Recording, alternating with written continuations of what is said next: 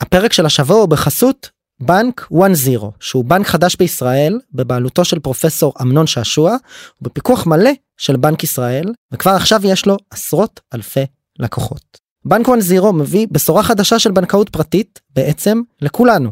אם פעם בנקאות פרטית אמיתית הייתה נחלתם של עשירים בלבד, היום כל מה שאתם צריכים כדי ליהנות מבנקאות פרטית שמנהלת עבורכם את הכסף שלכם הוא פשוט לעבור ל-1-0. ומה בעצם כוללת הבנקאות הפרטית של הבנק? צ'קאפ פיננסי יומי על החשבון שלכם בטכנולוגיית בינה מלאכותית מתקדמת המתבצע על ידי מערכת שמזהה כל חריגה, בעיה או הזדמנות לצריכה ומעדכנת אתכם כלקוחות בכל דבר. אתם גם תקבלו מנהלות ומנהלי כספים אישיים המנהלים עבורכם את הכסף שלכם וזמינים 24/6 כמעט 7 ופקדונות בריביות אטרקטיביות בישראל פטור מורחב מעמלות כולל עו"ש, כרטיס ואפילו עמלת מטח. ובקרוב מאוד בבנק גם תקבלו מסחר משתלם במיוחד בניירות ערך. הבנק לראשונה בישראל גם משנה את מודל התשלום ועובר לדמי מנוי. בדיוק כמו שאתם משלמים לנטפליקס, לספוטיפיי, תשלמו לבנק תשלום חודשי קבוע והוגן. 49 שקלים בלבד לחודש לחשבון פרטי ו-59 שקלים לחשבון משותף. ומה צריך כדי להצטרף? 10 דקות פנויות, הלינק ב description, דרך הנייד ומכל מקום, בהצלחה. אהלן מאזינות ומאזינים יקרים, כאן גיא קצוביץ' וברוכים הבאים לעוד פרק של עוד פודקאסט לסטארט-אפים. בפרק של השבוע היה לי הכבוד לראיין את ליאור ליטבק, שהוא שותף בקרן הצמיחה החדשה של גלילות קפיטל, שנקראת גלילות פלוס. מדובר בקרן של מעל ל-170 מיליון דולר, שמיועדת להשקיע בחברות של צמיחה מוקדמת, עם התחלה של product market fit. על מה דיברנו בפרק? דיברנו עם ליאור קצת על הרקע שלו, מהשירות בצבא בתלפיות, דרך MBA בהרווארד, ועבודה בתור investment banker ועד להגעתו לעולם הקרנות מחברות בקרן ההשקעות של מייקרוסופט בישראל M12 ועד להצטרפות לצוות של גלילות קפיטל. דיברנו קצת על מה זה אומר צמיחה מוקדמת מתי מגיעים ל product market fit ואיזה יזמים ויזמות ליאור מחפש בשלבים מוקדמים כדי להשקיע בסופו של דבר בהם דרך הקרן. אז אם נהניתם ונהניתם מהפרק הזה אני אשמח שתשתפו ושתהיה האזנה נעימה. עוד פודקאסט? פודקאסט. עוד פודקאסט לסטארט-אפים.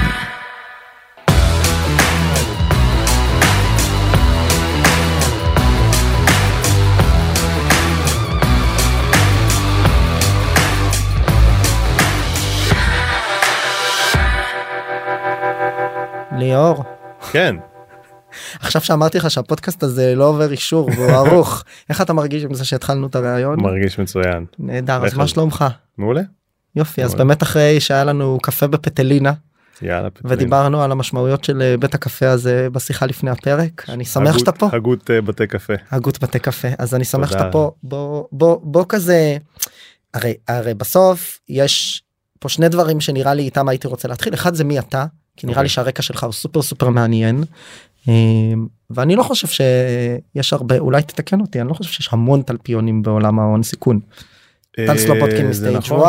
1. אה, אני לא רותם אלדר מטנדי. נכון אוקיי ואם אני שוכח מישהו אז אני מתנצל אתה אתה- יודע, זה כמו באוסקר. אה, לא מספיק תלפי סתם לא אמרתי תודה לכל הטלפיונים שבאו לפניי. בדיוק אה, אה, אז גם הרקע וגם נראה לי הסיפור של אה, קרנות שמשקיעות בשלבי צמיחה מוקדמת שאנחנו תכף נדבר אולי על מה זה אומר אני מקווה שאני לא נופל פה בלשוני על ההגדרה לא, לא. היבשה.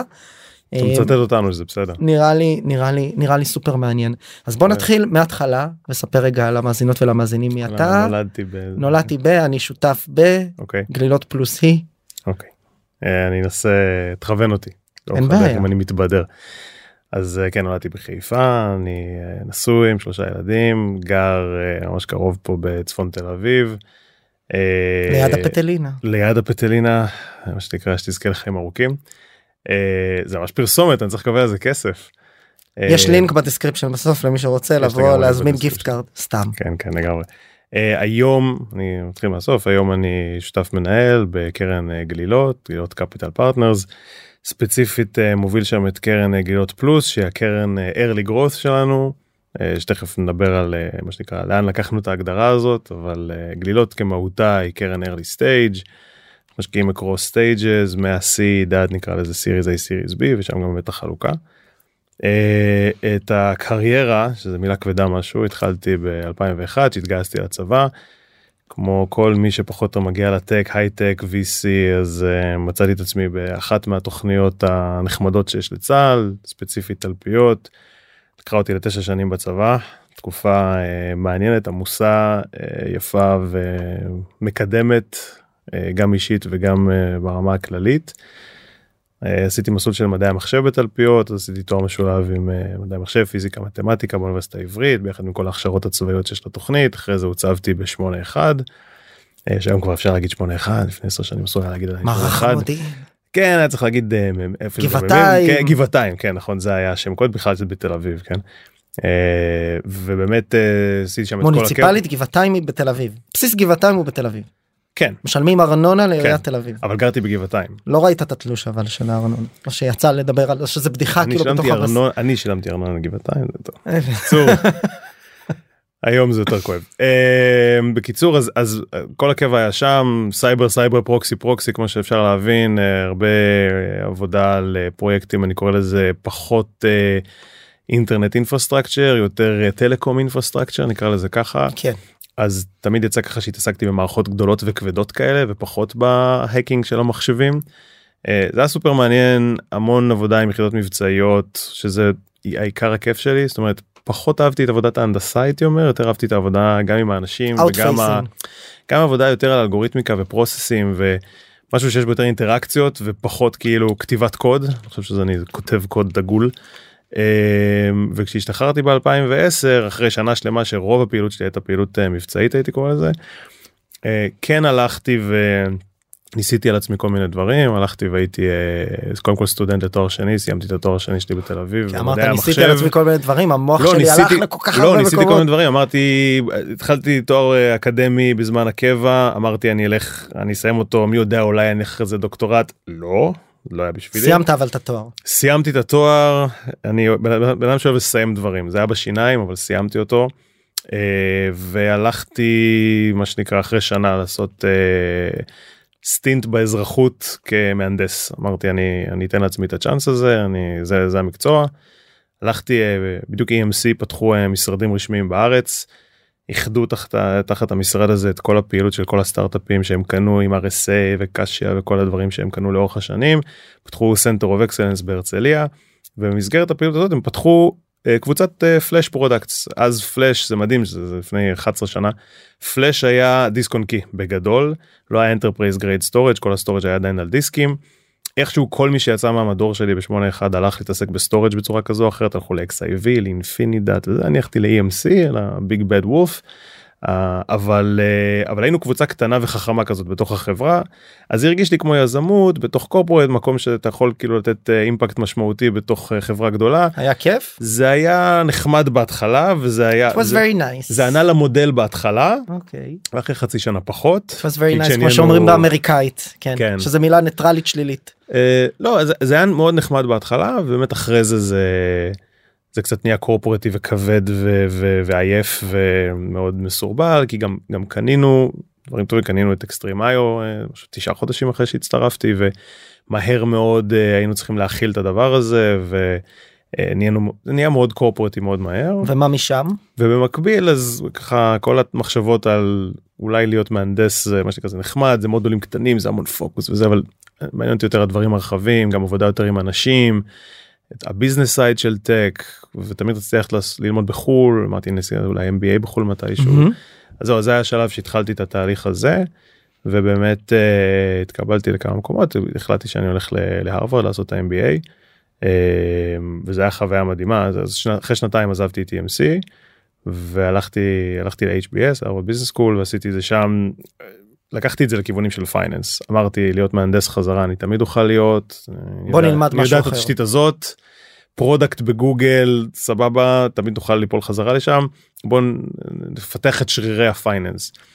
ואחרי שעשיתי המון המון עבודת אה, מורה נבוכים על אה, מה זה מי ב finance ואיפה וזה. בסוף הלכתי בעוונותיי אה, להיות בנקאי השקעות. זה סוג של אה, בסוף אה, זה כמו שבצבא עבדנו מאוד מאוד קשה ב-81 בשביל להביא את ההישגים הנדרשים כמו basic training של אה, של להיות מהנדסים עמוקים. בסוף ב finance להיות בנקאי זה זה זה די grind אבל אם אתה עושה את זה במקומות הנכונים ועם האנשים הנכונים אתה יכול ללמוד מזה המון ואני חושב. שהלכתי למקום שלי היה מאוד מוצלח שזה היה קבוצת הטכנולוגיה של מורגן סטנלי. בוואלי על Sand Hill Road מוקף בכל ה venture capital בכל ה... בכל הסטארט כל הסטארט-אפים שעבדנו איתם היו 10 דקות נסיעה מאיתנו. אז הרגשתי שלפחות אני במקום הנכון מהמם. מבחינת איפה שאני עושה את ה banking ובאמת התעסקתי רק עם חברות שב- שהגיעו למנוחה והנחלה שעכשיו קונים אותן או ש... או שהם אה, going public כן עוברות הנפקה מהמם. אז באמת יצא לראות מה זה סטארט-אפ שהצליח והגיע לגבורות כן. כן, אמ, וזה היה מאוד מעניין וגם הרג- הרגשת שאתה נותן להם value בשלב מאוד מאוד קריטי של החיים שלהם. אבל בסוף banking זה זה מקצוע שהוא מאוד transactional בשלב מסוים אם אתה גדל בו ואתה נשאר בו יותר מדי זמן אתה הופך להיות sales person. אז החלטתי שאני לא אשאר שם יותר מדי זמן וככה בדקתי את האפשרויות מדי פעם. בשלב מסוים עשיתי רילוקיישן ללונדון. זאת אומרת הייתי ב, הייתי במנלו פארק ב headquarters של, של קבוצת הטכנולוגיה עברתי ללונדון עשיתי גם תקופה בוואלי וגם תקופה באירופה שזה מאוד עזר לי אחרי זה. ובכלל banking עזר לפתוח קצת את האופקים לוורטיקלים אחרים של tech. זאת אומרת התעסקתי לפני זה הרבה בסייבר וכמו שאמרתי מערכות תקשורת כן, ו storage תשתיות. וזה. אז פתאום עשיתי עסקאות ב semiconductors מצד אחד ובאינטרנט internet software ו e-commerce וכל מיני תחומים שבכלל התעסקתי בהם בעבר ואני חושב שזה מאוד עזר אחרי זה. זה גם. ללמוד אותה מאוד לעומק. זה לפתח את היכולת ללמוד תחומים חדשים ברמה טובה מהר. אה, ככה שלפחות תהיה dangerous enough בדיונים כשאתה נכנס לחדר ולנסות לתת value על בסיס אה, לוגיקה בריאה ומה שנקרא ותפיסה. אה, זה לפחות חידד את זה אני אגיד את זה ככה. כן. וזהו באמת שאחרי לא הרבה זמן שעברנו ללונדון אז הכירו אותי למוני חסיד שהוא עד עכשיו מוביל פה את, את כל הפעילות ב EMEA של היום זה נקרא M12 אז קראנו לזה עוד Microsoft Ventures. בעצם אה, קרן ה- קרן ההון סיכון של אה, מייקרוסופט. למה שינו את זה ל-M12? M12? אה, סיפור מעניין. יש פה דיונים היסטוריים סביב האקסלרטור לפני כדי- זה. רק כדי לעצור רק כדי לעצור אותך כי. כן, אולי לספר לא את הסוף של הסיפור אבל בעצם בסוף הלכת לעבוד עם מוני אבל תכף נדבר על זה אז רק קרן ההשקעות של מייקרוסופט נקראה נקראתה נקראה קרא.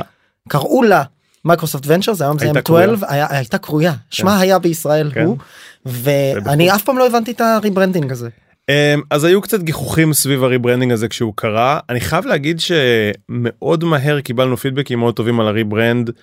אה, היה משהו מאוד קליט אה, גם ב brand גם בלוגו כאילו אני חושב שזה עשה טוב לקרן שעשינו את ה rebranding הזה מכמה בחינות השאיפה המקורית תמיד הייתה להפוך את זה לגוף שהוא מאוד עצמאי שהוא financially driven. זה עזר אה, טיפה לנתק את זה מה... מרוח מה context- הארגון מה שנקרא. כן מה שנקרא זה תמיד אמרנו m12 Microsoft venture fund כי תכלס אף אחד לא יודע מה זה m12. אה, נשמע כמו אתה יודע היית מחפש בגוגל m12 היית מוצא או רובה או מקדחה או אה, לא יודע איזה תרסיס אה, נגד חרקים זה בגדול במשך חצי שנה לא השקענו ב-SEO זה מה שהיית מקבל בגוגל. אוקיי. זה היה מאוד מעניין תלוי בגיאוגרפיה אגב. אה, הסדר אתה של יכול הדברים. לנחש איפה היה האקדח. ואיפה היה המקדחה. כן. אמ, אז אבל זה עשה זה עשה לקבוצה טוב מכמה בחינות לפני זה היה הרבה בלבול כי לפני בלבול כי לפני זה היה אקסלרטור של נכון, מייקרוסופט מה שנקרא היום- Microsoft Venture מה שנקרא Microsoft for Startups חלק מכל הקבוצה. בוא מה שנקרא אני לא חושב שזה כזה מעניין להתעסק בה אתה יודע בבוכלטריה של מה קרה שם בסוף אבל היה היה אה, מייקרוסופט היה אקסלרטור למייקרוסופט שקוראים לו Microsoft Ventures וכשהחליטו להקים קרן הון סיכון במיקרוסופט אז החליטו לקחת את השם Microsoft Ventures ולהשית אותו עליה כן. ולאקסלרטור קראו בשמו Microsoft Accelerator נכון. אה, היום זה כבר לא קיים. אה, צחי וייספלד שהקים את זה עושה לדעתי עבודת קודש ב Intel Ignite אה, מודל מאוד דומה שאני מאוד מעריך. ו Microsoft ScaleUp תוכנית היום אחרת שרז בכר מוביל אותה ואני חושב שהוא עושה עבודה מצוינת ב context שם. אה, ו Microsoft Ventures בשלב מסוים נהייתה M12 גם כי היינו מתבלבלים היו מתבלבלים בנו וחושבים שאנחנו האקסלרטור ולא הבינו כך את ההבדלים ולא כך הכירו את המודל החדש וגם זה עזר אה, למצב את זה כבאמת גוף גוף חדש אה, שיש גוף לו שם. משלו עם לוגו וכולי אז אתה הגעת אמ, לשם. אז הגעתי לשם התחלתי לעבוד עם מוני אה, על עסקאות בישראל וקצת באירופה וקצת בארצות הברית. מהר מאוד אני חושב א' למדתי ממנו המון. אה, יש לי המון הערכה לבן אדם הזה ובאמת לעשות איתו עסקאות זה היה שיעורים אה, מצוינים באיך אה, לעבוד איך, איך להעריך חברות איך, איך לשאול את השאלות הנכונות איך.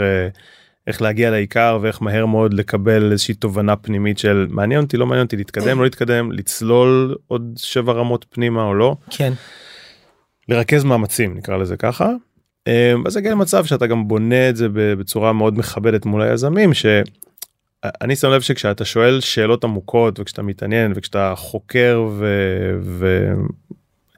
לא אגיד מפציץ בשאלות אבל כשאתה כשאתה לא נשאר ברמה המאוד 50,000 feet אלא יורד לעומק היזמים הבוגרים מעריכים את זה. זאת אומרת הם רואים מישהו מתעניין הם רואים מישהו ש...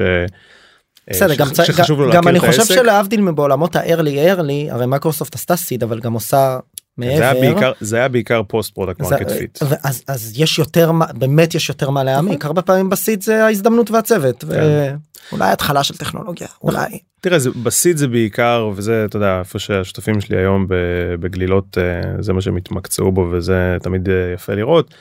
יש לך אה, פוקוס משמעותי על האנשים. אה, על האם הם הולכים האם הידע והניסיון שלהם מתאים לתחום שהם הולכים אליו כן. הרעיון כנראה אתה יודע הולך להשתנות 17 פעם עד שמגיעים אה, לשוק נכון זה קשור גם לחלק מהתהליכים שאנחנו מריצים היום בגלילות עם, ה, עם החברות סיד שאנחנו עובדים איתן. עם ה-value creation. עם ה-value creation שאני מקווה שנגיע אני מניח שנגיע גם לזה. אמ, אבל במייקרוסופט באמת הסתכלנו על business ים על סטארט-אפים שהיו כבר עם product market fit שזה היה הרבה יותר הגיוני להתמקד באזורים האלה כי אלה חברות שעל אף הפוקוס הפיננסי של הקרן רצינו להביא החזרים טובים למייקרוסופט עכשיו- זה היה מה שמדדנו עליו רצ, רצינו להביא גם business ים שנוכל להציע להם ערך ביחד עם ה corporate. בדיוק באתי לשאול במקרה הכינותי מראש שאלה על זה חשוב אנשים תמיד כן, מתבלבלים. אנחנו מדברים על ה- על ה venture arm על הקרן זרוע ההשקעות של מייקרוסופט. corporate כאילו ה- corporate corporate VC. קווים לדמותו. CVC קווים לדמותות לדמותו הרי בסוף לדמותות בסוף יש חשיבה אינטואיטיבית שזה אומר שאני חייב שיהיה לי סטארט-אפ שבאופן אינהרנטי יעשה business עם מייקרוסופט או המוצר שלו יהיה מעניין ל-M&A עבור מייקרוסופט. דה פקטו אני לא מדבר על מייקרוסופט בפרט ואתה תחדד על זה אבל באופן כללי CVCs לא פועלים ככה. הם בעצם בגדול שואפים להיות גוף פיננסי קודם כל. ברור עם איזשהו ערך אסטרטגי לארגון ויכולת לראות טכנולוגיות ולעשות sourcing למה שקורה בשוק אבל אני לא מרגיש שזה בהכרח חייב להיות קשור אסטרטגית לפעילות של ה enterprise. אז זה מאוד תלוי ב corporate ב fund. וב fund אוקיי. ובאיך היא מנוהלת? וב structure ורק על זה לדעתי אפשר לבלות פה עכשיו עוד איזה שעה ולא לא הייתי רוצה לדבר ולא את הדיון לשם. לא נגיע לתשובה אחת. אני אגיד שאיך אני אוהב לתאר את זה ליזמים הרבה פעמים זה שיש אה, יש טווח. יש טווח של אה, זהויות בעולמות ה corporate VC יש לך את ה corporate VC שהוא מאוד מאוד אסטרטגי אה, מאוד מאוד חשוב לו ש... שההשקעה תתבצע בסמוך לאיזושהי שותפות עסקית עם, ה... עם ה corporate. זה בדרך כלל לוקח הרבה יותר זמן להריץ עסקאות כאלה בדרך כלל ה catalyst לעסקאות האלה מגיע קודם כל מה business unit ו... ו... מאיזושהי דמות שצריך להגיד את זה פרויקט. הוא בעצם מאיזשהו head של business unit בתוך כן, הארגון. שהוא בלתי תלוי והוא לא קשור ל fund כן. והוא צריך להחליט בלי קשר אם הוא רוצה לעבוד איתך. כן, הוא, הוא צריך בעצמו להיות צ'מפיון לעסקה. בדיוק הוא צריך להיות האדבוקט. ואז אם יש זה צ'מפיון קצת כזה כמו כאילו b2b sales בסוף זה ממש מתחיל זה משם. יותר כמו הייתי אומר זה כמו קורפ דב ביז דב. כן זאת אומרת זה בעצם לעשות שותפות עסקית פשוט עם סטארט-אפ שהוא אתה יודע יש בו סיכונים אה, מהותיים אה, ו, והסטארט-אפ רוצה אולי להשיג דברים אחרים אם אתה עושה שותפות עסקית עם קורפורט אחר אבל בסוף ואז הדרך של הארגון אה, אולי להוריד חלק מה risk או ליהנות מה שנקרא ליהנות מה upside של הסטארט-אפ זה, זה, זה לתת לו גם השקעה ולהיות על ה cap table שלו אהה. ולקחת חלק מה מה מה upside פוטנציאל של הסטארט-אפ. ובמייקרוסופט איך זה היה? ו- ואני אומר ובצד השני לא רק במייקרוסופט יש לא מעט corporate VCs אחרים שהמהות שלהם היא הרבה יותר מנותקת אה, מה שנקרא ברמה הטכנית מהאם צריך פה שיתוף פעולה עם ה corporate כדי לבצע את ההשקעה כן או לא. כן. ובמייקרוסופט הפוקוס היה קודם כל בוא נראה שזאת שכ-VC בכלל לא רק כ corporate VC זאת השקעה טובה אנחנו יכולים לעשות פה return ים משמעותיים. לא, לא נזרוק אה, לא לא לא נשרוף כסף של מייקרוסופט על דבר על כל מיני venture ים רנדומליים שאנחנו לא יודעים מה, מה יהיה מהם. אבל מה אבל אז מה ובוא אולי שאלה אחרונה בנושא ואז נעבור רגע לגלילות אה, מה האינטרס הרי בסוף מייקרוסופט אני, אני אגיד את זה בבוטות ונראה לי נראה לי שאתה מסכים איתי שבסוף גם אם זה קרן של 400 מיליון דולר אפילו של מיליארד דולר אל מול ענק כמו מייקרוסופט גם אם תחזיר פי חמש על כל הכסף זה טיפה בים. נכון. והאמת זה זה זה בדיוק הדילמה המרכזית שבטח של corporate VC ש, של ארגון גדול כמו כמו מייקרוסופט. גם אם עכשיו ואני יכול להגיד לך שטפו טפו חמסה חמסה הביצועים של, ה, של הקרן וזה גם הסיבה שאני אתה יודע, אני סופר שמח שהייתי שם בכמעט ארבע שנים שהייתי שם מ-2017 עד אה, תחילת 2021. אני חושב שבנינו אה, פורטפוליו מצוין גם בארץ גם באירופה גם ב- מן הסתם בארצות הברית אבל גם באירופה אנחנו- וגם בספרד. כן. אנחנו היינו מוכנים אה, אנחנו היינו אחראים על, אה, על ישראל ואירופה אז אני מתמקד בזה אני חושב שבנינו בסך הכל פורטפוליו סופר משמעותי וההחזרים וההצלחות שלו אה, באים לידי ביטוי היום אתה יודע לא עשר שנים אחרי אלא חמש שנים אחרי כן. ואני חושב שמייקרוסופט צריכים להיות גאים בזה עכשיו גם אם זה יחזיר אה, מאות- מיליוני דולרים וזה קרן שהשקיעה באמת סכומים מאוד משמעותיים מעל אה, מעל 150 מיליון דולר בממוצע בשנה בשנים הראשונות מאז זה גם גדל. אה, יהיו פה החזרים מאוד משמעותיים יש כבר ויהיו החזרים מאוד משמעותיים מה, מהווינטג'ים של היינו במודל של וינטג' שנתי. אבל אני מסכים זה לא באמת אה, אמור להזיז לאמי הוד ה-CFO של מייקרוסופט כשהיא עושה 10 מיליארד דולר major ברבעון פחות או אז, יותר. אז, אז אני רוצה כן לחדד אבל דווקא מהזווית של ה... בסוף זה זה פודקאסט ליזמות ויזמים שמאזינים ואומרים אוקיי אני כבר post seed או בס... אני מתחיל לדבר עם CVC עם מייקרוסופט או אחר. תחדד שנייה בתוך ארגון מהזווית שלך במיקרוסופט זה לא מחייב כמובן לכל ה-CVC כן, זה גם דינמי אתה יודע ברור. מה שהחוויה שלי אבל- במייקרוסופט לפני כמה שנים יכולה להיות שונה מהחוויה היום. ברור ברור אבל בסוף. ה vision וסט הערכים ללמה לעשות את זה trickles down למטה למנהלים אז בסוף למה בכלל ה-VC הזה קיים. ואיך זה יכול לפגוש יזמים או התובנות האלה יכולים לעזור ליזמים לפעול מול CVC. אז בוא נגיד זה ככה בתקופה שאני הייתי כמובן שם, עם ה caveat שכשאתה היית שם ומייקרוסופט. כי כי מאז אה, היו קצת שינויים בארגון מחלקת ה bizdev השתנתה מי שהיה ראש הקרן אה, עזב הוחלה אה, התחלף הביאו מישהי אחרת. יש שם קצת שינויים וזה מה שצריך תמיד לבדוק כיזם.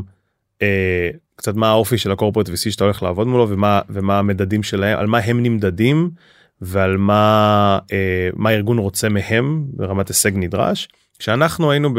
כשאני הייתי ב-M12 ההישג נדרש היה אה, להביא לסאטיה כל אה, רבעון וישבנו עם סאטיה כל רבעון המנכ"ל. והראינו לו המנכ"ל של אה, סאטיה נדל המנכ"ל של מייקרוסופט איתו ועם אה, קבוצה מאוד גדולה של ה executive VPs של מייקרוסופט ישבנו כל רבעון בחדר בסיאטל והצגנו לו את אה, חמשת הסטארט-אפים הכי מגניבים שהשקענו בהם ברבעון האחרון. אוקיי לא לאישור של ה corporate אלא השקענו בוא תראה מה תציגו. בוא תראה מה קורה. בוא תראה מה פספסת כמו שאומר השיר אבל לא כן. פספסת כי השקענו בהם ועכשיו אתה מחובר ל... אתה מחובר יותר לעולם ה venture היזמים עולם היזמות מכיר בזה שמייקרוסופט משקיעה באופן אקטיבי בקידום אה, יזמות סטארט-אפים במגוון תחומים שקשורים לפעילות של מייקרוסופט. והוא מאוד אהב את זה כי זה גם היה מאוד אה, זה באחד האנשים עם התפיסות הכי מהירות שראיתי זאת אומרת בעשר דקות פרזנטציה בחדר אחרי שתי דקות הוא כבר קלט הוא כבר יודע יותר טוב מהחברה מה הם עושים וכבר יש לו רעיונות לכל מיני follow-up ים אתה תעשה follow-up על זה ברמה אסטרטגית אנחנו צריכים לעשות ככה. זה ממש אה, זה היה מדהים לראות איך מ... מהפשוט אה, היכרות עם העבודה של M12 זה מעשיר את, ה... את היכולת שלו לקדם את הארגון. עכשיו בוא נחזור רגע מהפלאפ לדולרים. זה בסוף זה ה trade off האם הארגון מאמין שברמה האיכותית עבודה מול סטארט-אפים בטח ארגון כזה גדול שכמו שאמרנו ה returns לא באמת אמורים להזיז לו האם ברמה האיכותית עבודה מול אה, סטארט-אפים אה, אמורה אה, אה, אמורה לקדם אותו בצורה כלשהי או שאנחנו או לייצר רעש. או, כן. או, להיות- או מה שנקרא תביא לי תוצאות כמותיות ותראה איך אתה מעלה לי את ה-P&L בעשרה אז אחוז. אתה אומר גם וגם אבל בסוף לצד הסיפור שבו אנחנו רוצים לייצר יחידת P&L שעושה טוב אנחנו גם רוצים יש פה אירוע שהוא בין ערכי לתרבותי אנחנו כן. רוצים לוודא שאנחנו חשופים לחדשנות שאנחנו מכירים מה קורה בחוץ כן. ושאנחנו מעודדים את העובדים שלנו לא רק להכיר אלא גם לעבוד ולהעז ולעשות פיילוטים וניסויים ולהביא קצת מה-DNA הזה שהוא אחר בסוף מהמם. אפשר אני אגיד את זה כי אולי עובד מייקרוסופט לשעבר לא יכול להגיד את זה הוא אחר ב corporate יותר מדי על העבר ולא על העתיד. אין בעיה אז לא, אני בוא אז בוא אז בוא אני רק אסיים את הנקודה ואגיד בזה. אני חושב שבסוף גם גם הרבה פעמים יזמים באו ואמרו "אה, לא מעניין אותי שיתוף פעולה עם מייקרוסופט אבל זה שמייקרוסופט השקיעו בי מבחינתי זה זה brand. זה brand כן, חזק זה ולידציה. זה כן זה זה מעולה. אז זה גם חשוב בסוף השורה התחתונה אני חושב שגם ה VCים ה corporate VCs האסטרטגיים שעובדים מול אה, שעובדים אה, ברמה היותר אסטרטגית. יש שם גם אלמנט מאוד חזק של bizdev ו corp dev של הכנה למזגן אולי נרכוש אותך בהמשך הדרך ויש הרבה corporate VCs שכשאני היום רואה אותם על ה cap table או שהם השקיעו בחברה או שהם רוצים להשקיע בחברה זה ישר מדליק לי נורה שהיא היא טובה והיא והיא יכולה להיות אה, ירוקה או צהובה נגיד את זה ככה. הכנה למזגן האם אני אוהב את האם ה- יהיה פה אקזיט גדול כן. האם זה סיפור של billion דולר או שהחברה הזאת מה שנקרא הולכת להוריד את זה מהשולחן עוד אה, עוד חצי שנה בעסקה של 100-200 מיליון דולר סתם דוגמה. אגב דיונים שכל הזמן אה, קורים אצלנו בקרן שאנחנו מנסים לחשוב על אה, כמה גדול כמה גדולה ההזדמנות הזאת יכולה להיות בחברה הזאת. מהמם. וב corporate VCs שהם בכלל אתה יודע לפעמים הם single LP fund הם בכלל חיצוניים לארגון והם באמת אה, אה, מתוגמלים רק על אה, ביצועים פיננסיים. שם זה שם אני יותר רגוע כי שם אני יודע שיש straightforward, כן. שיש פחות אה, פחות אה, מה שנקרא strings attached עם הארגון וזה הרבה יותר נקרא קשור. לזה ל- משתנים זרים משתנים זרים בסדר אני כן. רוצה אני רוצה אני רוצה בוא נחדול וזה היה את זה טוב רגע לתקופה זה היה טוב לתקופה והנה הגיעה התקופה של גלילות כן, גלילות קרן early stage early early stage כן. סיד. עשור עשתה seed. נכון ביזמים אבל הרבה פעמים עם מצגת מהמם. ועכשיו מקימים את גלילות פלוס שזה אה, אפרופו branding אחלה brand בעיניי תודה רבה. מה איך למה מה כמה ולמה על מה כן. ולמה. אז גם בגל, בגלילות שוב תחושה שלי אני גם מכיר קצת את השותפים יותר industry focus גלילות פלוס לפחות להבנתי ה spread הוא קצת יותר או המנדט הוא קצת יותר רחב אה, בוא נגיד שזה כן ולא. זה מזין אחד את השני אז אני אז אני אז אני אני אחבר שנייה את הסיפור את הסוף של הסיפור האישי שלי ללמה בעצם עשיתי את הג'אמפ הזה ובכלל איך איך הגענו לדבר הזה שנקרא גלילות פלוס. לקרן שהמומחיות שלה התהליכים שלה כל ה-value creation אה, operation שהיה קיים כבר כמה שנים טובות אה, בצורה מאוד אה, מסודרת איך איך לקחנו את זה ובשנתיים האחרונות הרחבנו את זה ככה שיש לנו באמת היום מודל רב תכליתי ורב יכולות. כן לי זה היה מאוד טבעי כי זה, זה השלבים שבהם השקעתי כשהייתי במייקרוסופט אוקיי כמו שאמרתי חברות שהן אחרי product market fit שיש כבר בשר שאתה יכול לראות שיש לקוחות אתה יכול לדבר איתם אתה יכול לקבל אה, אה, ניחוח מהשוק ש, שזה business שיכול להתרומם לאן הוא יתרומם כמה מהר הוא יתרומם וכולי. אמ, ראיתי את, ה, ראיתי את ההזדמנות להיכנס לגוף שהוא א' יותר אה, מפוקס על ישראל שלי זה היה חשוב אני חושב שיש משהו שקצת אה, איך אומרים? spread אה, I spread myself a little bit too thin. כשהייתי במייקרוסופט והייתי צריך גם בשלב מסוים בשלב מסוים התחלתי לכסות גם את השוק בגרמניה אז הייתי נוסע הרבה מאוד שוק לגרמניה מאוד גדול כן. שוק גדול סופר מעניין מלא הזדמנויות ואלויות בוא נגיד לפחות ב2018-2019 כש, כשהתחלתי שם זה זה היה קצת יותר אה, קביל אה, עכשיו אולי טיפה אה, לא משנה אני אומר זה, זה היה באמת אה, חוויה מדהימה וגם הניסיון שלי בבנקינג באירופה שם נכנס אה, לידי ביטוי. אה, אחלה אחלה קרנות בברלין עד היום אנחנו בקשר יש שם חבר'ה מעולים.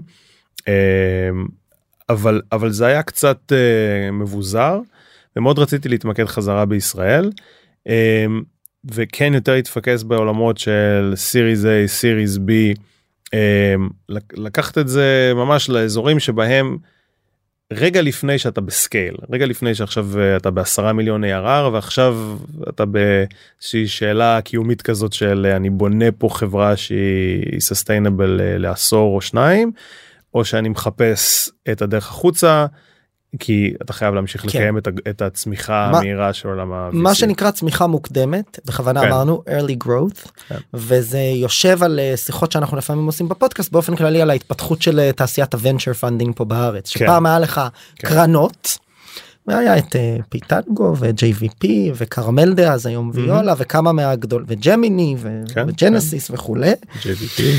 והיום יש לך seed יש לך אפילו כאלה שיגידו אנחנו אנחנו pre-seed למרות שדה פקטו זה אותו דבר עזוב another, another conversation for another day כן.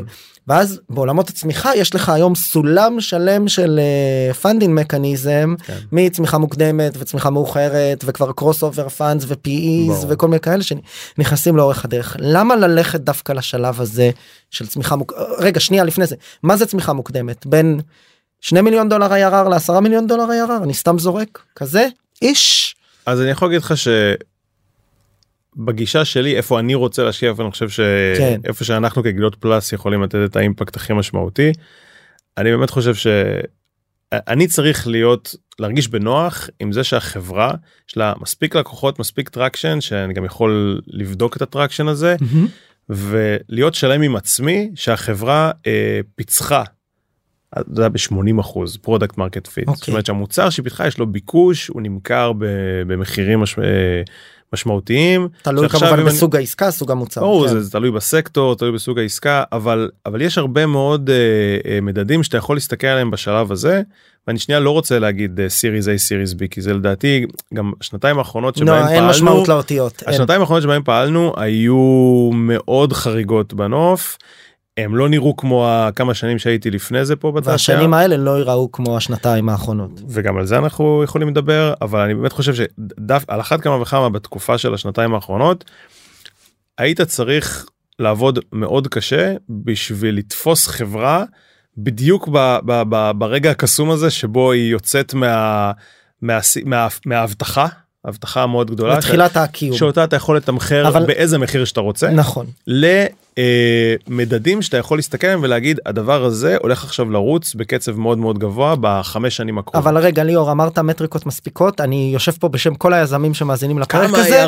ושואל מה זה מספיק כמה ARR? מה זה מספיק אבל זה שאלה אתה יודע שאלה לגיטימית אז אני חושב שחלק מהדיון שמתנהל פה בשבועות האחרונים סביב אה, אה, אתה יודע כל מיני אמירות של אה, נתנו ולואציות גבוהות מדי ורצנו מהר מדי וזה אני היה תנאי שוק יכולת לשבת בצד ולא לעשות עסקאות שנתיים יש אולי קרנות שגם עשו את זה ולהגיד חברים אתם כולכם משוגעים אל תעשו השקעות יש לי חבר טוב בתעשייה שאני חושב שמאז. אה, לא יודע אה, Q1 אה, 2021 לא באמת עשה שום השקעה חדשה בחור מאוד חכם שאני מאוד מעריך אותו.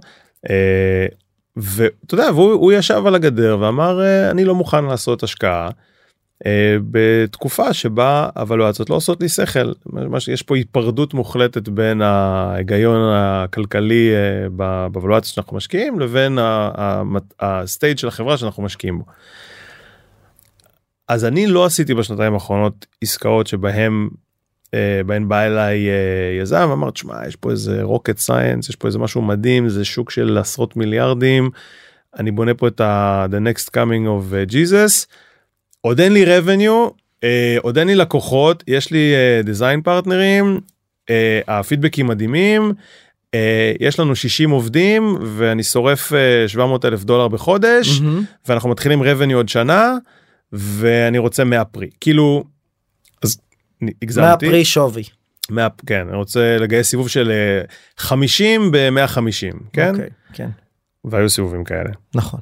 אה, כולל כאלה שהסתכלנו עליהם. אוקיי. אם באמת אה, רק אם באמת חשבנו שזה א' מונשוט ובעצם תחום שהבנו אותו ממש טוב. ואתה יודע ויכולתי לראות אה, בעיני רוחי כמו שאומרים איך הצוות הזה אתה יודע גם אם הוא לא מגיע לרבניו הוא צוות כל כך חזק שרק רק לקנות את הצוות זה 200 ברור, מיליון אבל דולר. אני שאלתי אני שאלתי את הנושא של המטריקות לא כדי להקשות. אני אני רוצה לעזור לך שמי שמאזין או מאזינה יגידו אוקיי הגעתי לאיזשהו threshold שממנו שווה להתחיל discussion אז אני לא מבקש ballpark אה, אה, משפטי מחויב המציאות בהתאם ל... לא יודע ל-PPM אני- שלך עם ה-LPs בסדר אני בא ואומר מאיזה שלב אני צריך אם אני מאיזה שלב אני כיזם צריך להתחיל להגיד אוקיי I might be in early growth and I should start with the relevant תראה, pieces. אז, אז אני זה שאקשה בחזרה ואני אגיד שאני לא אני לא אין לי פה תשובה ברורה כי אני חושב שזה כל מקרה לגופו אני מאוד אוקיי. אוהב אני אומר את זה גם להרבה מאוד uh, משקיעי seed שאני עובד איתם ושאני אוהב לקבל מהם deal flow או יזמים שבדיוק גייסו seed.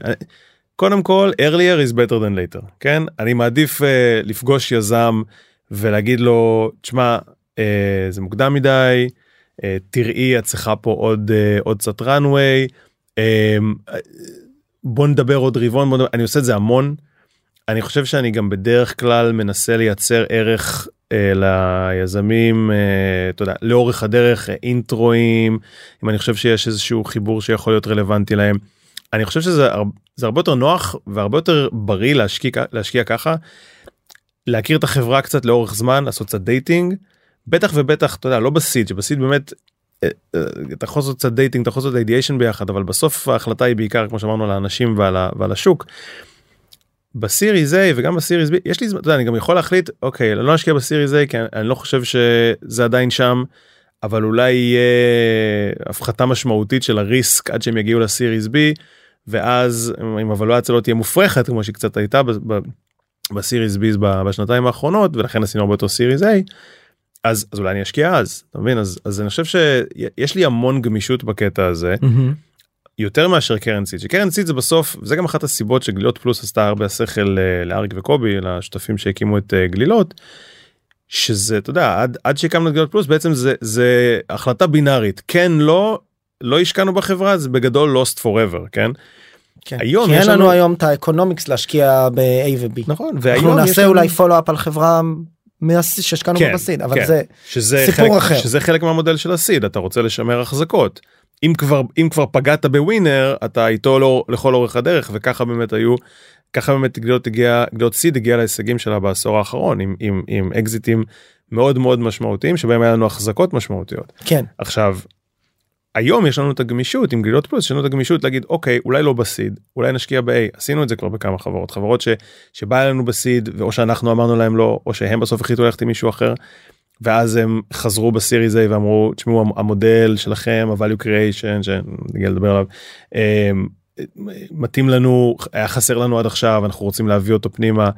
אמ, עכשיו יש לנו לנו לפחות יש את היכולת להסתכל על חברות בהמשך הדרך ואני כמי שהיום מוביל את גלילות פלוס יכול לראות חברה ולהגיד תשמע יש לך עכשיו 300 אלף אה, ARR אה, יש לך לקוח וחצי והלקוח הזה דורש הרבה קסטומיזציה כן. אני לא חושב עדיין ש... זה זמן נכון אני לא יכול להרגיש בנוח עם זה שיש לך product market fit. בוא נדבר עוד רבעון שניים תגייס מגניב לא תגייס דבר איתי תעדכן אותי בוא נשאר בקשר. אני מאוד אוהב את ה relationship הזה כי הוא, הוא בהגדרתו אה, ארוך טווח אם משהו לא מעניין אותי אני גם יכול להגיד תשמע אני פחות בשבילי זה לא זה if. גם לא למרוח יזמים להגיד להם אה, כן טוב בוא תראה בוא נדבר עוד חודש וזה. אני, אני לא אוהב את הגישה הזאת. אני אומר אם זה מעניין אותי בוא נשאר בקשר. אם אני חושב שיש פה איזה בעיות אה, מבניות מהותיות פחות בשבילי. מה זה בעיות מבניות מהותיות? לא אם אני אם אני חושב שנגיד אה, הם עוד לא פיצחו את ה-go to market שלהם ה business model מנסים כמה דברים. סתם דיברתי רק שבוע שעבר עם יזם שמצד אחד פועל בתחום שאני עוקב אחריו כבר הרבה שנים עולמות של אה, אה, נגיד data בעולמות ה health tech ואני לא בטוח עד הסוף ש, שפוצח שם ה business model עדיין אה, וזה בסדר אז כאילו אפשר לגייס עכשיו על בסיס ההישגים ויש הישגים מאוד יפים שנעשו עד עכשיו. ויכול להיות שאני אפספס את זה ובסיבוב הבא יהיה יקר וזה אתה יודע אנחנו צריכים להתרכז בחברות שאנחנו משקיעים בהם ולא באלה שלא השקענו בהן ויש מספיק חברות טובות שלא השקעתי בהן שרציתי ולא יצא מסיבה כזו או אחרת והצליחו מאוד. חשוב שהחברות שאתה כן משקיע בהן הן יצליחו כן אז אז אני מנסה למצוא את האלה שאני מאוד מתחבר לסיפור שלהם שאני חושב שהגיעו כאמור אה, למספיק הוכחות ל product market fit שאני רואה איך עכשיו שאני נותן להם את ה... אנחנו הולכים לעשות סיבוב של. אתה יודע 2025 series A אה, בשנתיים האחרונות אה, going forward יותר כמו 12-15 נגיד. אה, איך הולכים לקחת את הכסף הזה ולהשקיע אותו במקומות הנכונים בשביל אתה יודע, להביא לצמיחת ערך משמעותית עד הסיבוב יש הבא. סקטורים מסוימים שאתם שמים עליהם פוקוס בגלילות פלוס אז אז קודם כל אז בגלילות הקרן אה, למעשה הראשונה בישראל שאנחנו אף פעם לא עשינו 100% סייבר זה איזשהו misconception שאנחנו אה, לפעמים אה, צריכים לתקן אותו. אנחנו קרן שמתחילת הדרך עשתה אה, B2B software ובגדול אנחנו הולכים לאן שה talent הישראלי הולך אליו ואנחנו לא אנחנו לא רוצים להתקבע על אה, אתה יודע רק סקטור אחד כן כי יש המון המון ערך שנוצר פה בתעשייה גם במקומות אחרים ובאופן כללי התעשייה הישראלית הרבה יותר אה, משוכללת בלפתח טכנולוגיה עמוקה. אה, ולהביא אותה לאנטרפרייזים ופחות ב... לה- להריץ פה מודלים של קונסומר. השוק פה לא מספיק גדול בשביל להכיל את זה אתה אוטומטית חייב לעבור לשוק האמריקאי שהוא הרבה יותר גדול כן, אז יש פה פחות מומחיות בעולמות של b2c. כן. אז הלכנו ל-B2B וכל הטאלנט שיוצא בסוף uh, מיחידות המודיעין הוא אתה יודע אני לא צריך לספר לך ש, שסייבר זה זה הדבר לפני 10 שנים זה לא היה כזה obvious כן. הכל היה מובייל ו networking ולפני זה זה היה semiconductors ו... אבל אבל התעשייה עברה איזשהו shift אני חושב שאני אני מסתכל על זה ב- בעשורים אני חושב שבעשור הראשון של שנות האלפיים הרבה חבר'ה כמוני האינטרנט עלה לקראת סוף שנות התשעים. התחיל להיות מנוצל על ידי הצבא איפשהו בעשור שאחרי תחילת שנות האלפיים ואז לאט לאט האנשים האלה התחילו לחלחל החוצה מתוך הצבא כן. ולהתחיל להגן על המערכות הארגוניות שהם בעצמם תקפו כשהם היו uh, בצבא. אז קיבלנו בעשור האחרון התפוצצות אוכלוסין בכל מה שקשור לסייבר ו, ויתרה מזאת כל מי שהצליח כיזם סייבר עכשיו חוזר לשוק כיזם סייבר פעם שנייה או אה, מה שנקרא יש פה איזה אה, אה, בוא נגיד כל ה כל ה-VPs ואנשים שהיו בשוחות עם היזמים בתחילת הדרך גם הם שנקרא חוו את, ה, את הקשיים של מה זה להרים סטארט-אפ לא בר, מה שנקרא רק, רק בלי ה, רק בלי הסוכריות אה, או העוגות אה, בסוף רק סוכריות אז אה, המון המון מוטיבציה להקים בעצמם ולהצליח כן. ונוצר פה דור מאוד מאוד מסיבי של אה, יזמי סייבר סופר מוצלחים וסופר מרשימים. אז היום כשאנחנו רואים את ההתפוצצות הזאת זה תולדה של עבודה של 15 שנה. כן. אמ, אז גלילות תמיד אה, הייתה לה מומחיות אה, משמעותית בעולמות הסייבר והרבה מאוד מההצלחות הראשונות שלנו בקרן בקרן ה seed היו בעולמות הסייבר. ובעצם אה, כשנופר עמיקם אה, שותפתי הצטרפה לגלילות איפשהו אני חושב שזה היה בתחילת 2018 סוף 17 אה, ממייקרוסופט אגב אה, ולפני זה הייתה ב-JVP אז היא בעצם אה, נקראה לדגל אני קורא לזה בשביל להרים את מה שאנחנו קוראים לו היום צוות ה-value creation נכון. בעצם לקחת את כל העבודה הידנית ה- של ה- האינטרוס של העיקר כן. תחבר אותי ללקוחות ויועצים. יש קהילה בסוף זה היה מבוסס על הרבה מאוד מה, מהרשת אה, קשרים של של אריק וקובי שמה שנקרא כבר היו עוד משנות מסוף שנות התשעים אה, בשוחות האלה של של סייבר ויזמות כן, ו- כן. וה- והרמה של ביזנסים. ולקחת את זה ולהכניס לזה המון המון אה, מבנה ותהליכים שיהיה מאוד יעיל גם עבורנו כי אתה יודע בסוף אתה משקיע ביותר ויותר חברות גם, גם שלנו זה יהיה יותר יעיל העבודה הזאת והרבה יותר מסודר הרבה יותר data oriented וגם מן הסתם ליזמים וגם וגם לאנשים שב network שלנו. אז הכנסנו המון המון תהליכים לאיך אנחנו עובדים עם חברות ה seed ואיך אנחנו באמת עוזרים להם להגיע ל product market fit הרבה יותר מהר. באמת שזה מצחיק אבל אה, ברמת ה marketing תמיד נתנו לעבודה שלנו לדבר בעד עצמה. ברמת ה marketing נתנו לתהליכים האלה שם רק לפני אה, כמה חודשים אה, קראנו לזה Mach 5 פשוט כי ברמה הקונספטואלית אתה מביא חברות אה, ב hypersonic speed ל product market fit תוך חודשים ספורים מביאים להם את הכמה דיזיין פרטנרים אפילו הלקוחות הראשונים. יש לנו היום רשת של מעל 150 יועצים שהם מנהלים בכירים בחברות Fortune 500 big tech תחשוב. אה, Bank of America McDonald's T-Mobile אה, כאלה ארגונים שמות אה, מה שנקרא אמיתיים אה, וכלה ב-AWS, Snowflake, Airbnb, אתה יודע, מודלים שונים של big tech אבל האנשים שאתה רוצה בסוף בתחילת הדרך לקבל את הפידבק המהיר שלהם הם חיים את השטח לקבל את הפידבק שלהם כן. על המוצר. ו eventually גם גם לעבוד למכור איתם. להם כן.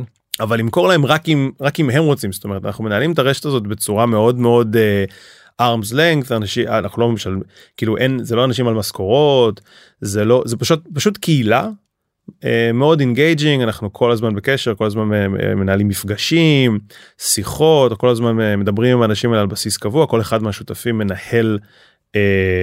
את ה relationship עם, עם קבוצה מתוך ה... והפעילות הזו גם משרתת אתכם בשלבי הצמיחה?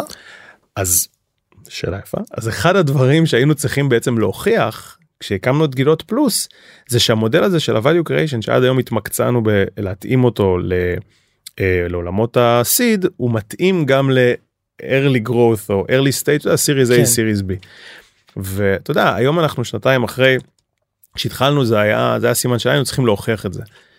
Uh, היום אתה יודע אתה מסתכל על העדויות בשטח אתה רואה איך איך עבדנו עם אותם יועצים ה product market fit work הוא לא באמת נגמר כשאתה מגייס את ה series A. ברור. זה נכון ה discovery שהגעת הזה מול הלקוחות בדיוק. כן. לקבל את הפידבק להתאים אותו למכור לעוד ארגונים זה ever going נכון process. זה משימה נמשכת והשינוי המרכזי היחיד הוא שאתה רוצה להפוך את היועצים האלה מאנשים שעד עד היום נתנו לך טיפים ו- ו- ועזרו לך אולי לכוון לכיוון הנכון שעכשיו גם אה, מה שנקרא will put אה, the money where the mouth is כמו שאומרים וגם יהיו לקוחות. אז גם זה קורה אז, אז אתה מסתכל על חברות שהשקענו בהם בשנתיים האחרונות. אה, אתה רואה לקוחות ראשונים שהגיעו אה, מ- כן.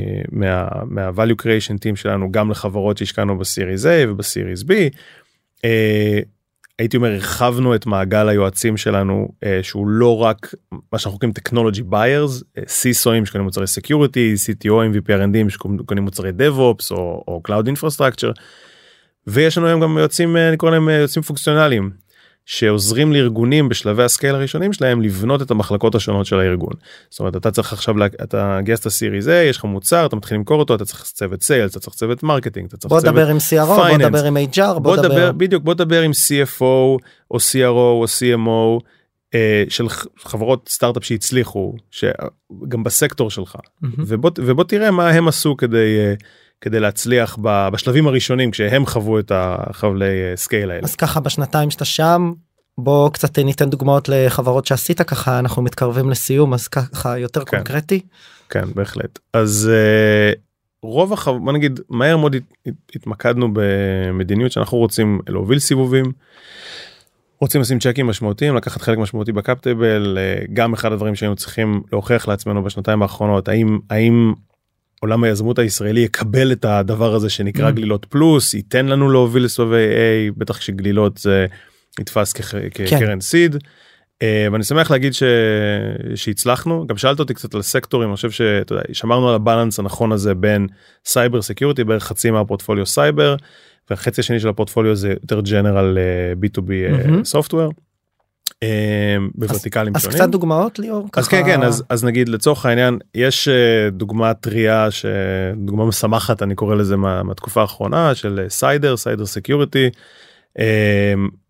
זה אגב דוגמה לחברה שעשינו co-lead ל series A אה, לחברה שהייתה בגלילות. חברת, חברה בגלילות seed שהובלנו את ה seed שלה. אה, אגב רוב ההשקעות בקרן שבגלילות פלוס הם השקעות אני קורא להן חיצוניות זאת אומרת שהלכנו לחברות שלא השקענו בהם ב seed והובלנו אה, סבב המשך במקרה הזה ספציפית עדיין לא רוצה להגביל את עצמי יש חברות נהדרות ב, ב, בקרן ה seed. אה, ראינו הרבה פוטנציאל ב, בחזון של של גיא ודניאל אה, ב Cider וחשבנו שזו חברה שיכולה להגיע מאוד מאוד רחוק. אה, בדיעבד התבדינו הם אה, אה, ה trajectory היה אותו trajectory אבל Palo Alto כנראה ראו אותו גם אז הם הורידו אותה מהשולחן בעסקה מאוד מכובדת אחרי פחות משנה בעצם מאז שהובלנו את ה series A. אבל מאוד אהבנו את החזון שלהם בעצם פלטפורמה פלטפורמת אבטחה לעולמות פיתוח קוד מה שקוראים CICD Continuous Integration Continuous Deployment לעזור ל CISO אים לקבל מוטת שליטה גם על עולמות הקוד שנמצא לפני שהוא יורד לשטח ל production. הם כבר הכינו הרבה שנקרא, עבדו מאוד מאוד קשה על זה כבר היה מכירות מאוד יפות כבר היה ראו את, ה, את ההתחלה של מה שקוראים ה hockey stick. ופאלו אלטו swept it אז זה היה אה, תוצאה טובה מאוד גם מן הסתם לגלילות סיד וגם לגלילות פלוס בעצם win מהיר אה, אבל אה, באותו זמן השקענו נגיד בחברה בשם סימפליסיטי סימפליסיטי עם double E אה, שבעצם מייצרת אה, היא הולכת למקום שאתה יודע בדיעבד עכשיו אני חושב שהוא מאוד מאוד חם וחשוב אה, בעולם ה security ש. כמו אה, רוב התקציבים הארגוניים גם ב, גם ב cyber security אולי אולי פחות אולי פחות מהר אבל גם שם אנחנו מאמינים שיהיה איזשהו squeeze מסוים של תקציבים מהמם. אה, לפחות בתקופה הקרובה וכמו כל הארגון תצטרך לעשות אה, יותר עם פחות. אתה תצטרך אה, לייעל משאבים לייעל את התהליכים וסימפליסיטי מעבר לזה שהיא יודעת לצמצם את מרחב ה... נקרא לזה ההתראות על כל מיני vulnerabilities של security ומיסקונפיגוריישן שיש יש סטארט-אפים אחרים שעושים את זה גם הם הולכים צעד קדימה מתחילים מייצרים אוטומציה לתהליכי ה, מה שקוראים remediation זאת אומרת איך לפתור את הבעיות האלה לפני שהן הופכות ל security events אמיתיים ולפני שבעצם יש איזשהו breach. אז אתה גם משפר את, ה, את, את המיצוב האבטחתי של הארגון, מה שה-security posture, אני, אני מחפש את ה... אני, אני עובד יותר מדי באנגלית, אני מחפש את המקבילות העבריות. אה, וגם אתה מייעל את הצוותים האלה בצורה מאוד משמעותית, הם מקצרים אה, זמני טיפול בתקלות security או, או תקלות התראות security נקרא לזה ככה, mm-hmm. פי 10. והדבר הזה מה שנקרא עושה המון המון שכל לסיסון בימים אלה כן. ו, ועכשיו פתאום אנחנו מקבלים הרבה מאוד עניין גם מ... גם מ... מה network שלנו, גם ממשקיעי אה, נקרא לזה series B series C. ואתה יודע אנחנו מאוד מרוצים ממה שקורה שם בחברה הזאת היא מובילה את התחום הזה. נראה לי ככה יש, אה, כן יש עוד כמה פנינים יש, יש, יש הרבה פנינים בפורטפוליו נראה לי ככה לסיום ליזמת יזם שמאזינים לפודקאסט ורוצים להגיע אליך לגלילות פלוס איך הכי נכון ליצור קשר. L-I-O-R את גלילות גלילות קפיטל דוט קום. באמת אני אני מאוד אוהב להיפגש uh, כמו שאמרתי מוקדם מאשר מאוחר גם אם אתם חושבים שעוד אין את ההישגים עוד לא הגעתם לזה א' אני, אני גם יושב הרבה מאוד עם יזמי סיד. Uh, הרבה מאוד אתה יודע חברים מהקהילות השונות תלפיות 81 HBS לפעמים. Uh, ועוזר uh, באידיאשן ובמחשבות הרבה פעמים גם חבר'ה שחושבים עכשיו להקים חברה. ו... דווקא בגלל שאני משקיע סיריס A סיריס B בגלילות אז אני פחות uh, צבוע אני יכול לתת עצה יותר uh, חברית כזאת. כן. ואז ברגע שזה נהיה רלוונטי וששנינו מסכימים שזה נכון אז מה שנקרא להגיש את זה כן. לשותפים שלי וחברים בואו תראו יש פה מישהו שאני חושב שהוא רציני. ואז אתה יודע אתה מביא אותו למשפחת ה... למשפחת גלילות והופפולי אני יכול לעשות איתו מה שעשיתי עם סיידר אחרי זה mm-hmm. אבל uh, כל מי שחושב שהוא מוקדם מדי לסיריז A אז אני אשמח נשמח לפגוש ולסייע אם אני יכול. ליאור המון המון תודה. בכיף תודה לך. מאוד נהניתי ושיהיה המון בהצלחה. תודה רבה תודה. חברות וחברים תודה רבה שנשארתם עד סוף הפרק והאזנתם לי.